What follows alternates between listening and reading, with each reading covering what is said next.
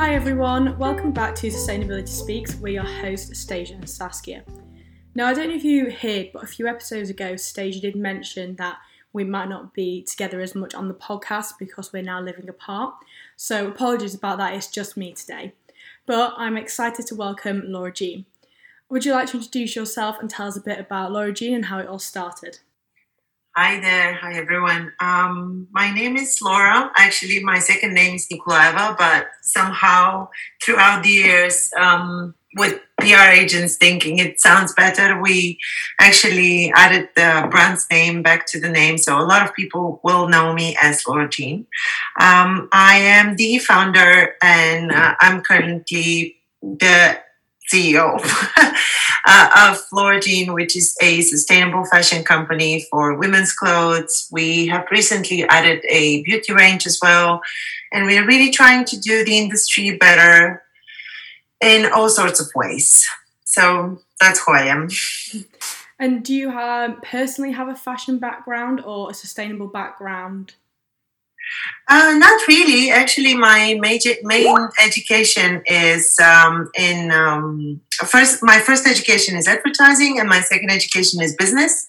I've never had fashion background in terms of um, education, but I actually started working in the industry when I was about 15 uh, i used to model then i started uh, working as a makeup artist uh, because i draw quite well and it was a very you know um, i did like makeup for a while about seven years and somehow naturally uh, the idea of having a company came um, because you know there were women and friends around me saying they're missing a couple of things few things and um, it was a very natural sort of thing. And I have to say that uh, I struggled to articulate how it all started. It wasn't this very focused idea about, oh, you know what, I'm going to start a fashion brand. It was just basically something I tried, and you know, people responded really well. So it went on really, uh, and uh, yeah, my my education is uh, is pretty much in, in business and, and advertising, but I do feel it's very connected and very helpful as well. Yeah, I can imagine it is. And sometimes the best businesses just happen, don't they? They don't really plan for them to be there. Yeah, I mean, uh, and you know what? I mean, I have uh, to say honestly that I do struggle sometimes in this industry because, you know, there is a lot of things which I don't agree with uh, when it comes to how the fashion industry treats women. But I sometimes think that, you know, maybe something is beyond us and maybe we should be thriving in an industry just for the sake of doing things better for the other people, not for ourselves as much. So, um, yeah, I'm trying to have a bit of a different perspective of how we can change things, which is not entirely related to my this my own desires uh, and and that's why i often say it's not about my ego trip and what can i do and how can i do it. Maybe i need to do it for other people you know? Yeah that's really interesting. That's a new perspective that i've not heard before. When did you um, start lora gene? How long ago so uh, actually, Lora Gene as a concept and, and, and as you see it right now is relevantly new. It's uh, it's about four years now, uh, but the Gene as a brand, as as um, you know, a business making clothes started probably about ten years ago now. Uh, it was different. It was quite different. Uh, it was actually called Gene uh, only Gene, and um, we were wholesaling pretty much. It was a very different business model, and um, probably as a style, it was similar, but um, the business model was was entirely different. And at some point, I just sort of paused and um, take a st- took a step back and just you know I wasn't happy with the with the volumes, with the way we were operating, I was very actually, at some point, I got really anxious of how, you know, a small company like mine is, is very wasteful in all of our operations simply because, you know, the whole supply chain is designed like that. So I took a step back and I sort of transformed the whole, the whole brand and I decided that we're to uh, make it more conscious and more, um, you know, direct to customer as a business model as well, but something that would be again helpful for others uh, rather than just for ourselves. Because yes of course you have to have a business that you know profits so you can thrive and pay your stuff and you know uh, move on. But at the same time not with the cost of of everything else. Not with the cost of nature not with the cost of you know the natural environment that's around you. So i try I, I sort of often say that I try to prove a business case for sustainability, which I feel a lot of us do try to do now. you know, uh, so yeah, it's a uh, it's relevantly new, but at the same time, it has already some some traction, which is a good thing. You know, uh, for us to realize that we thought there is a genuine need for a brand which is more inclusive and more less wasteful and more um, normal in a way. Mm-hmm. and somehow people responded. So we'll see how it goes. Yeah. Oh, lovely. As you mentioned, you said that the style has stayed the same. So, what sort of style are your clothes? What products do you sell?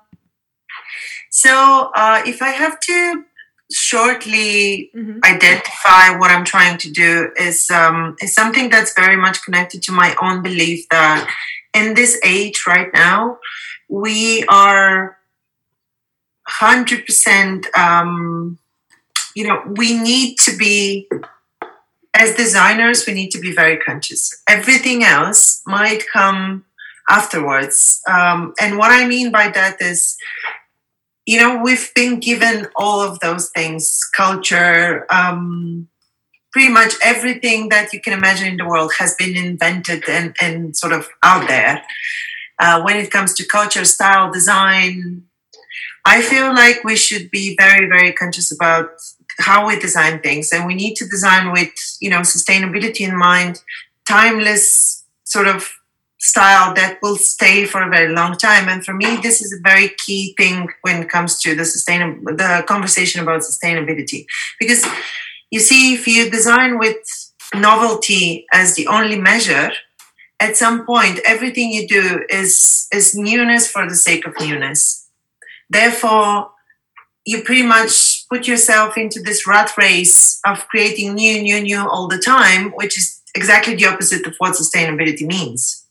So the style of Origin has always been about timeless elegance, easy, sort of um, feminine approach to clothing. Um, and it kind of stayed like that. I think we developed a little bit, but that's the major take on on stuff. So I would probably say I start with this in mind. Would I create something that people will wear after 10 years and still look good and still look relevant? And that for me is the key to a lot of issues we have right now. Yeah, I think that's a really good point. I don't know if you have seen a lot about this. Um, but at the minute, there's a lot of negativity around the brand House of Sunny. I don't know if you've heard of that brand. No. Um, no. They're they're claiming to be a sustainable brand, um, and that's sort of their business model. But at the minute, they're doing new drops all the time, and they're creating new clothing lines, um, okay. and they're yeah. kind of building a hype around their business. And people are, are criticizing it a bit because they're saying, well, it's not a sustainable business model if you're consistently releasing new clothes and new drops. Similar to Tala yeah. as well, the um, Grace Beverley's exercise brand, she's also done the same thing where multiple drops, multiple. Lots of people. Yep, yep, yeah. yep. I'm not surprised. I don't know the brand in particular, yeah. but I feel I do see that all the time, especially you know from bigger businesses trying to mm-hmm. of um, what would you call this? Like circle around the idea that oh you know we are not fully sustainable but we are trying our best but then you know this brand is about novelty. Yeah. Well then your whole business model is basically built in the entire opposite idea of what sustainability means. And that's mm what i mean you know? It's been it's been um actually it's been um i'm not saying anything new. I'm not saying anything groundbreaking. You're you probably a lot of your um listeners and, and yourself might not have heard of, of um, Victor Papanek, but he was an industrial designer in the, in the 70s in the US. And he was actually one of the first pioneers talking about how industrial design is, you know, one of the worst um, things that happen to to the world when it comes to particularly about the argument of design. And he was basically saying the same sort of things. We need to find a way to design because i mean it's very simple. Listen everything is designed. You know the computer that me that me and you are talking on is design. The glass I'm drinking from is design. Everything is about design. And you have different dimensions of this design. But I feel like right now the emphasis should be on how to turn design into a sustainable um, formula, you know, how to actually apply a sustainable formula on design. Because otherwise, you know, we are pretty much functioning in the same vicious circle and there is no way out because it is by design. Even the business model is by design. What you just said to me now is is by design you know? So regardless of what the fabric is is how much the fabric has this sustainability threads or it's recycle or it's amazing or this and that and whatever if you continue making volumes and volumes and volumes with you know there will be problems somewhere within the supply chain, somewhere within the you know the DNA of, of how you sell stuff. Mm, yeah, definitely. That's also a really good point. If you're buying um, so-called sustainable clothes, if you're consistently buying them, then it goes against everything that what you're, exactly. you're saying. Yeah. Exactly, and and this is also very connected to you know to the um, there there are three pillars of sustainability and it's pretty much you know materials social and, and how you function in, in general. And the social pillar is, is the people. How do you actually get to the price you have? How do you how much do you pay your people? And and you know quite often i see a brand that sells something for 30 quid and they brand themselves sustainable. And when you make a simple breakdown of the cost from a perspective of someone that understands how costs are, you're like, but how? You know, how much? How how do you get to make profits based on this cost structure? And this is also related to many other complications, which you know um, are part of the conversation. Everything is a bit complex anyway, but trying to simplify things and trying to actually make a make a good point should be for us to go back and just review how we design things in the first place and then take a step forward and be like okay so if we design with sustainability in mind let's see what's next. You know it might be materials it might be people it might be this and that. But when we when the design model is broken and whether this means the design model for the business model itself or the design model for the style itself that means you're you're you're on the wrong foot to start with you know? Mm. Yeah, definitely. So, who would you say that your typical audience is? Um, like age range, side range, um, size, yeah. gender, that sort of thing. So, um, like I said, you know, we try to be as inclusive and and even I I would like to say easy as possible mm-hmm. because again for me this brand is not something about my ego trip and how much I can achieve with that. You know, it's, it's actually more of a women need someone to listen to what they think. And I say women because that's what I understand. I understand women um, and, and, and anyone who identifies as one um, shapes, and, and that's how I feel I can be mostly helpful. But pretty much, I would probably say the main audience is, you know, um, women above 25 to 60. It's a very timeless appeal and timeless kind of style. So it's easy to be liked by someone at their 20s and someone at their 50s. You know, it's, it's very much what would you call this um, multi-generational in a way so um, this is pretty much uh, when it comes to gender everyone is welcome as long as, as as long as they like it i feel like this is an imperative that we cannot the, you know um, there is no reason of even discussing it at this point because mm-hmm. you know 21st century we should be able to move forward and and don't dwell in this whether this is right or wrong or whatever. Um, and um, size range we are trying really to be as inclusive as possible. So we go up to 30 uk but we also try if someone doesn't find his his or her size uh, to um, sort of you know try a custom. Very often this is not the case. So pretty much everything we can do is, is out there already.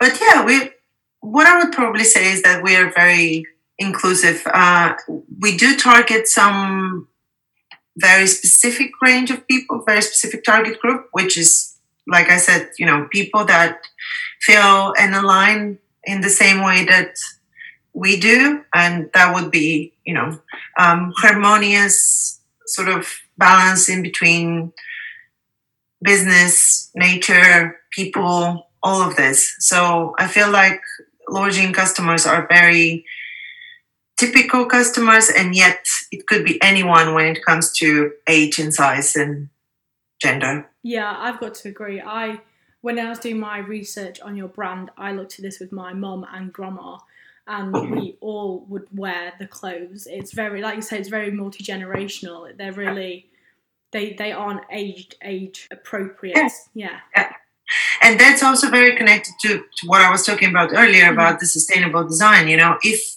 if a garment is made well and unfortunately uh, sorry for you know jumping but unfortunately this opposes the um, general idea of capitalism because you need more and more and more mm-hmm. and more and profit more and but i do feel like there is a way to win this if you actually create a product which is original enough but it also appeals to quite a few generations because then on based on that you can pretty much you know widen your um, target range quite a lot.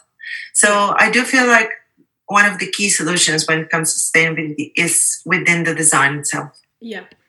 Would you say that is what sets you apart from other retailers or do you have other sustainable methods that you think are also important? So i i try you know, I feel like I, I try, we try to stay in our own lane and, and, you know, avoid the constant comparison, whether we are good or bad or, because again, this, this, I feel like, you know, we're going to win everything if you, if there is, um, a, a, big group of entrepreneurs who are actually trying to do things which are in genuine need and they do it with you know with purpose in mind rather than just buy things and and make profits. And of course this is a very big part of the argument but it's not the major core purpose of the product. So what i would probably say when it comes to how we are different is one of the things that is that you know i own my own production which actually is a very small one but still it's extremely helpful. And um, it's you know it gives you freedom. You're independent and you don't have to comply with you know when you outsource unfortunately you have to comply with minimum quantities with uh, different kind of um, you know conditions. And of course we do outsource ourselves as well but in a very small amount in very small percentage of the supply chain. So um, i would probably say we're slightly different than others when it comes to inclusivity because we have a big size range. Uh, when it comes to you know independency because a lot of people do um, are are dependent on you know stakeholders and uh, uh, sorry shareholders I meant and uh, you know big investments and stuff which again is somewhere down the road anyway. Um, when it comes to transparency you know, I have a bit of a problem with this sort of concept myself because I don't think transparency indexes or transparency in general is very helpful. Uh, and I will tell you why. As much as I understand the need to something like that, and you know, having people aware where businesses are making their products and how they treat their um, stuff and, and, the whole, you know, uh, everyone in the supply chain, I don't see any practical tool how you can regulate that. So, what if you know if I treat my stuff badly? What, you know, what if you know that? And no one, no one, no company in the whole entire planet will ever be transparent about treating bad their stuff. So they will be transparent about things which are apparently you know, um, where they work. But what can you do as a as a customer? Who can regulate that? No one. We live in a in a free market, in a free society. It's democracy, you know. So I think there is a bit of um, I you know, um, I don't know. It's it's a bit of um. I feel like people should start looking into other things rather than just transparency indexes. Uh, and my, I don't really, you know, push too much to be transparent because we are transparent. You know, you can go check, and we are also a B Corp certified business. So, a B Corp pretty much looks at every single part of your supply chain and and the way the business operates. How do you, you know, utilize resources? How do you use resources in general? So,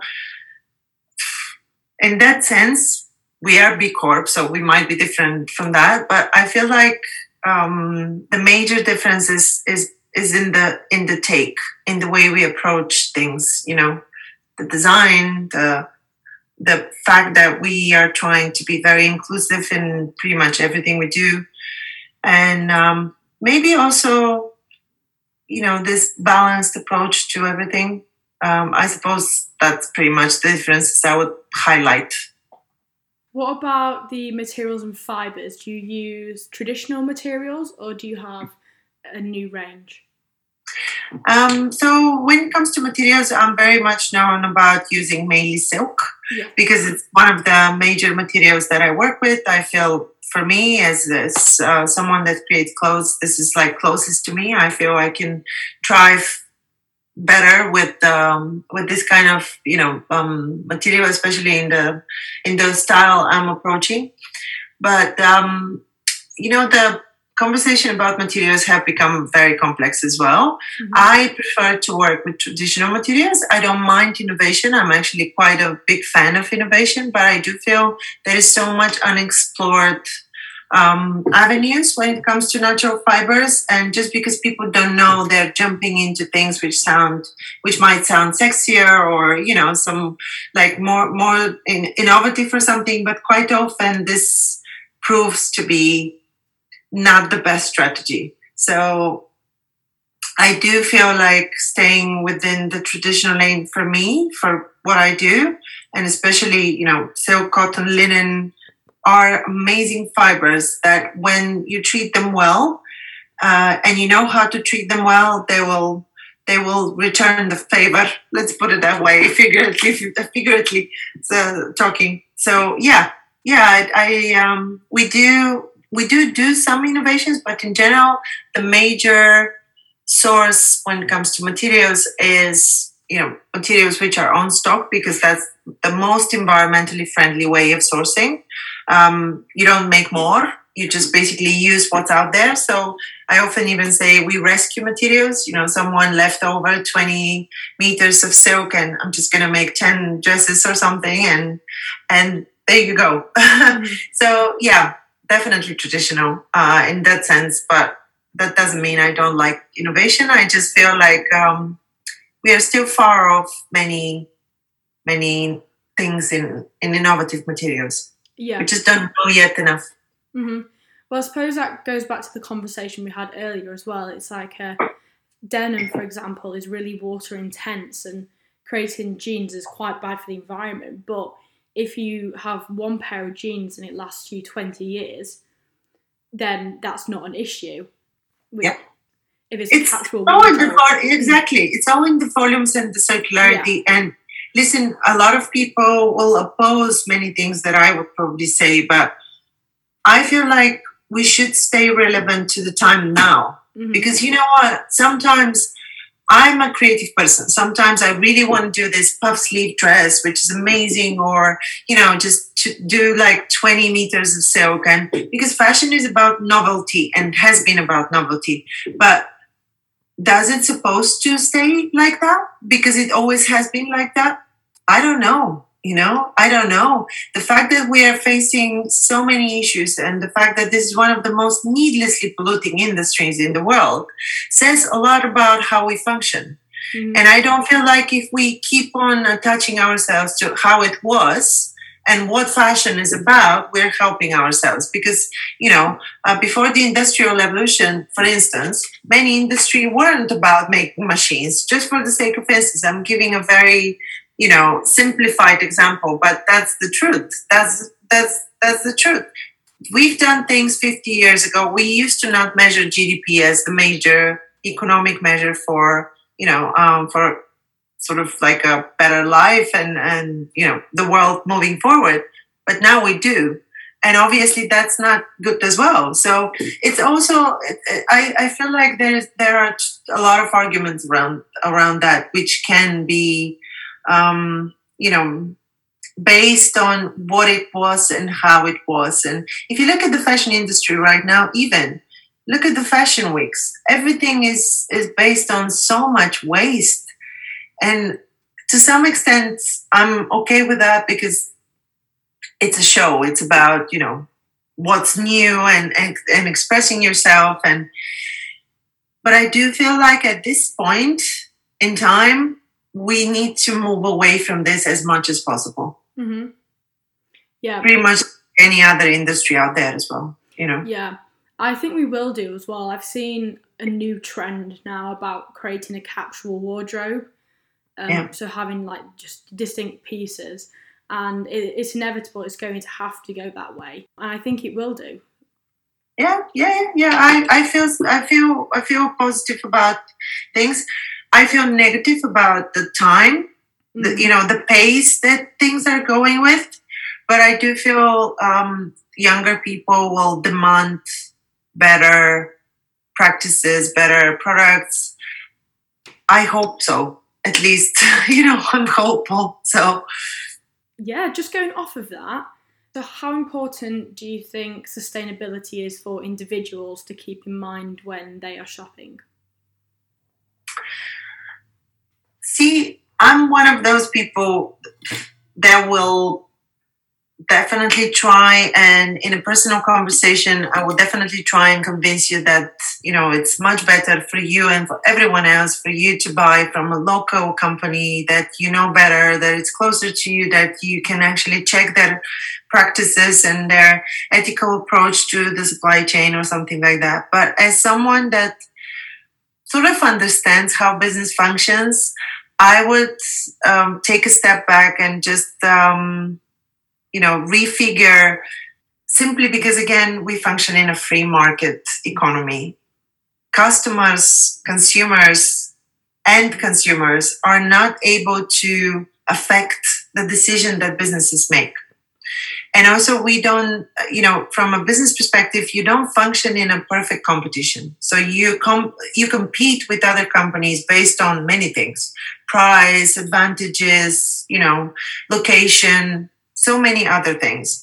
So I am someone that would very much try not to blame it on consumers, mm-hmm. you know, because I do feel like um, there has been a lot of conversations around this, and I feel like there's a lot of, you know, finger pointing, oh, you should buy this, you should buy that. A lot of people are very much also deprived in, in terms of, you know, choices because of many things, from size to, um, income to many other things. So I would definitely be very balanced when I approach the um, argument about whether people should be the one responsible for. Yes, of course, you do cast an economic vote when you buy from someone like me, you know, aligning with the company and everything like that. But then, you know, there are so many people who are just, you know, messaging and saying, oh, I would love to buy it, but I just can't afford it.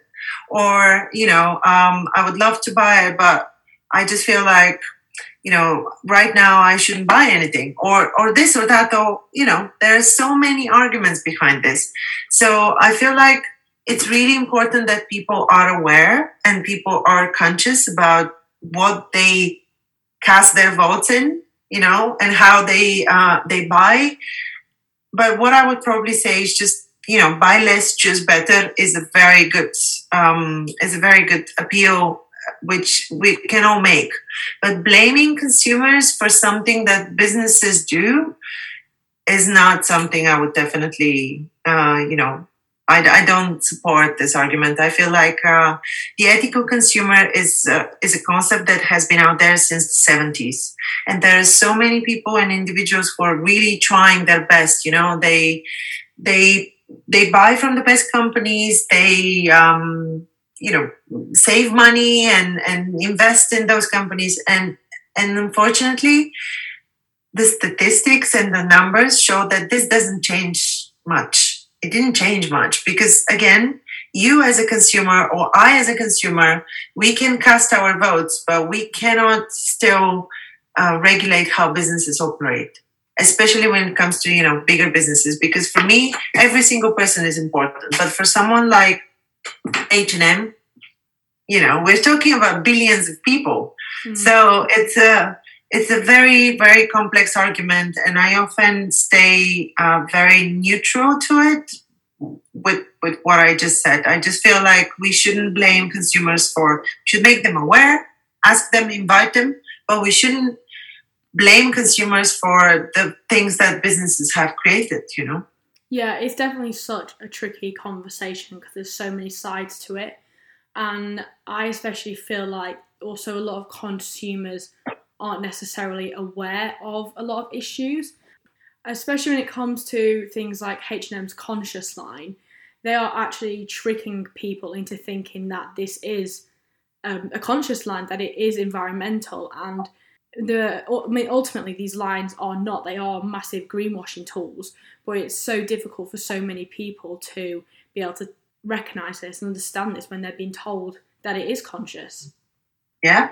But you see, going back to what I said about transparency as well, yeah. they have topped up the transparency index. Mm-hmm. You know, like we, there's this small group of people, which are thousands of people in the end of the day, but it's still a very relevantly small group of people within the sustainability movement, which do understand all of those things. And they will jump on and say no no this is not right. They're still greenwashing. But how relevant is that to someone let's say like your you know a friend of your mom's who has never been part of that mm-hmm. who is just like a you know a normal um, woman that works in let's say i don't know law and she has no time she has two kids no time to be involved in all of those things. She's she's not on social media 24/7. She has her own life and I am sorry but I don't think anyone should blame her, you know? And then you basically just point your finger up and say, "Oh, you're a bad person because you buy from this and that." No, that's, you know, that's not and again, I mean, if it was working, why didn't we change anything since the 70s? Because this concept has arrived even earlier, you know, 60s, I think, something like that. So I do feel like the the key is is business business is what creates value. You know, business is what creates value. It's always been in the world. There are advocates, people uh, talking about things, but the major chunk, the major key solutions always sits in business. Mm-hmm. and businesses are these people that should actually change things. So my take is always what can we do as entrepreneurs creators and because you know even if someone is barking or fighting me every single day if my business model is based on waste and exploitation and there is nothing i can do. And i often even said to people do you believe that you know all of the people working in H&M are best people? And what is the solution for them? When we say okay you know what? They shouldn't exist. Because they shouldn't exist. If we actually have to be completely honest their motto is built on waste. It's it's what i told you even as a style you know? It's like newness for the sake of newness. Every two months new collection and this and that and millions of pieces and all in a very very very low price point. So of course, their, their whole models are based on exploitation and waste. But what is the solution we have for those people? And, and I often, you know, sit somewhere down the sidelines, and a lot of people don't want to listen to someone like me because, you know, it's one thing to talk about things, it's another thing to make it. And when you sit from the side of um, someone who is actually aware of, of supply chains, who is actually doing it every day, you're aware of, you know, um, all the complications you have because it is not easy. You know, the one thing that's very easy is to to talk on, about things on, on social media. And I do commend a lot of people who are trying to make people aware. But this is just a very tiny first step of things.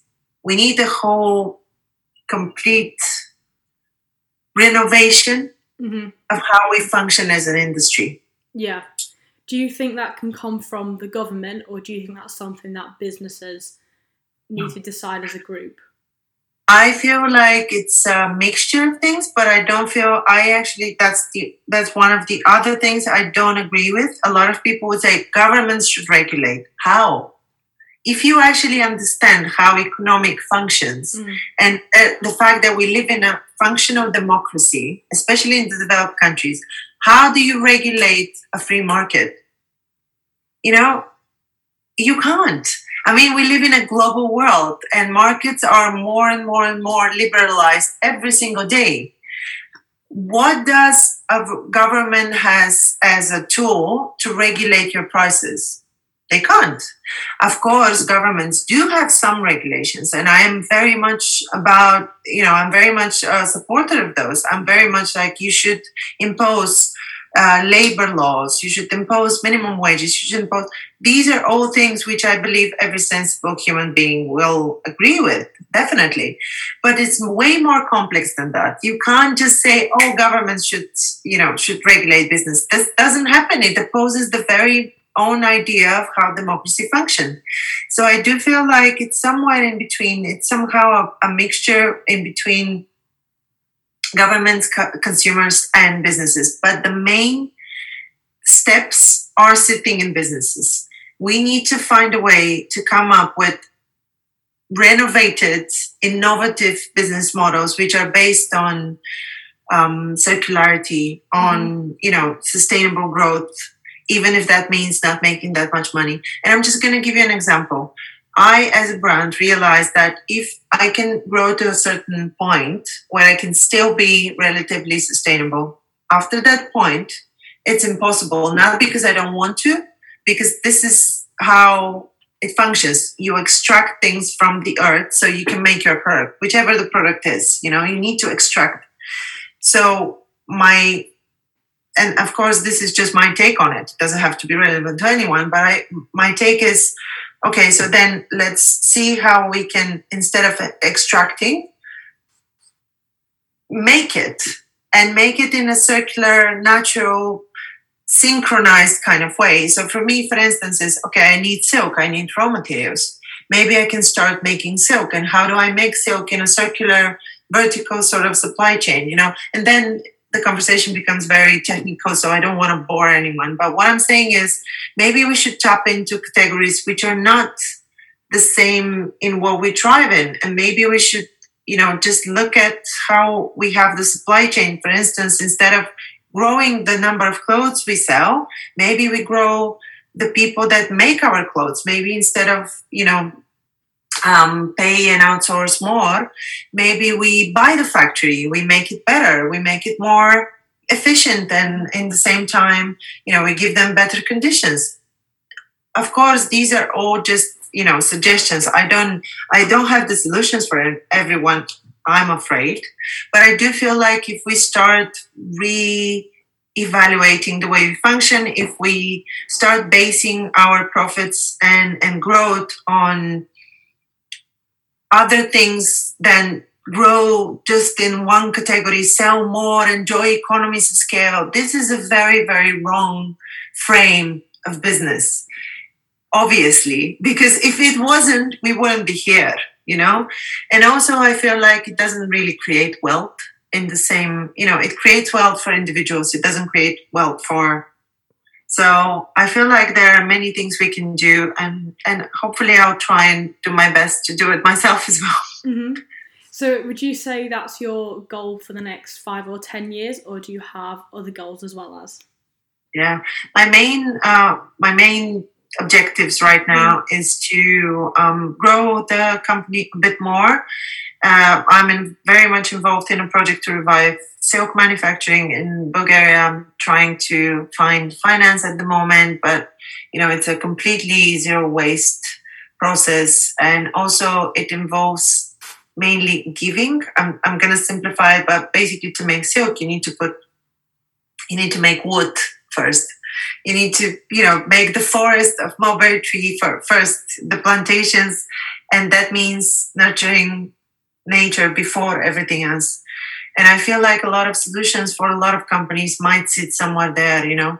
We are struggling with raw materials. We are struggling with people in the supply chain, craftsmanship, technicians, people that can, you know, that can move on uh, and and make this industry. Like we are really, really struggling. People don't want to thrive in that, you know. It's about technology. The whole bubble is is growing and growing and growing. At some point, it's to burst, and we'll be like, okay, we don't have seamstresses is going to make our clothes you know? Just just of course this is just an example but yeah that's that's the major goal. My major goal is to sort of transform the way a classic company a, a classic clothing company retail company can function and still thrive while being kind to nature. Hopefully we'll see that happen not just in your business but in all sort of fashion houses across the world yeah, I think there are some great companies out there, some yeah. great people. I just feel like we are very much conditioned to thrive in, oh, you know, we should be best in this and we should thrive in this. I don't, I think that's not relevant as well. I think we should go back and review and, and just try and find a way so we can, as businesses, we can affect and impact on on on all levels of the supply chain, and that's that's one of the I think that's one of the major objectives people should go back to. Thank you very much for joining us today, Lora, to discuss not only Lora Gene but also the fashion industry at the moment and the future. This was a very interesting conversation, and I hope the listeners enjoyed it just as much as I did. As usual, we'll be linking all the links to Lora Gene in the description. So take a look down there if you're interested. And just thanks again for joining us. Thank you very much for having me. I hope um, they will, everyone listening to this will enjoy. And um, yeah, have a good summer, all of you. And hopefully, I'll speak to you again someday. If you enjoyed this podcast, make sure to check out others and follow us on Instagram and LinkedIn for more updates.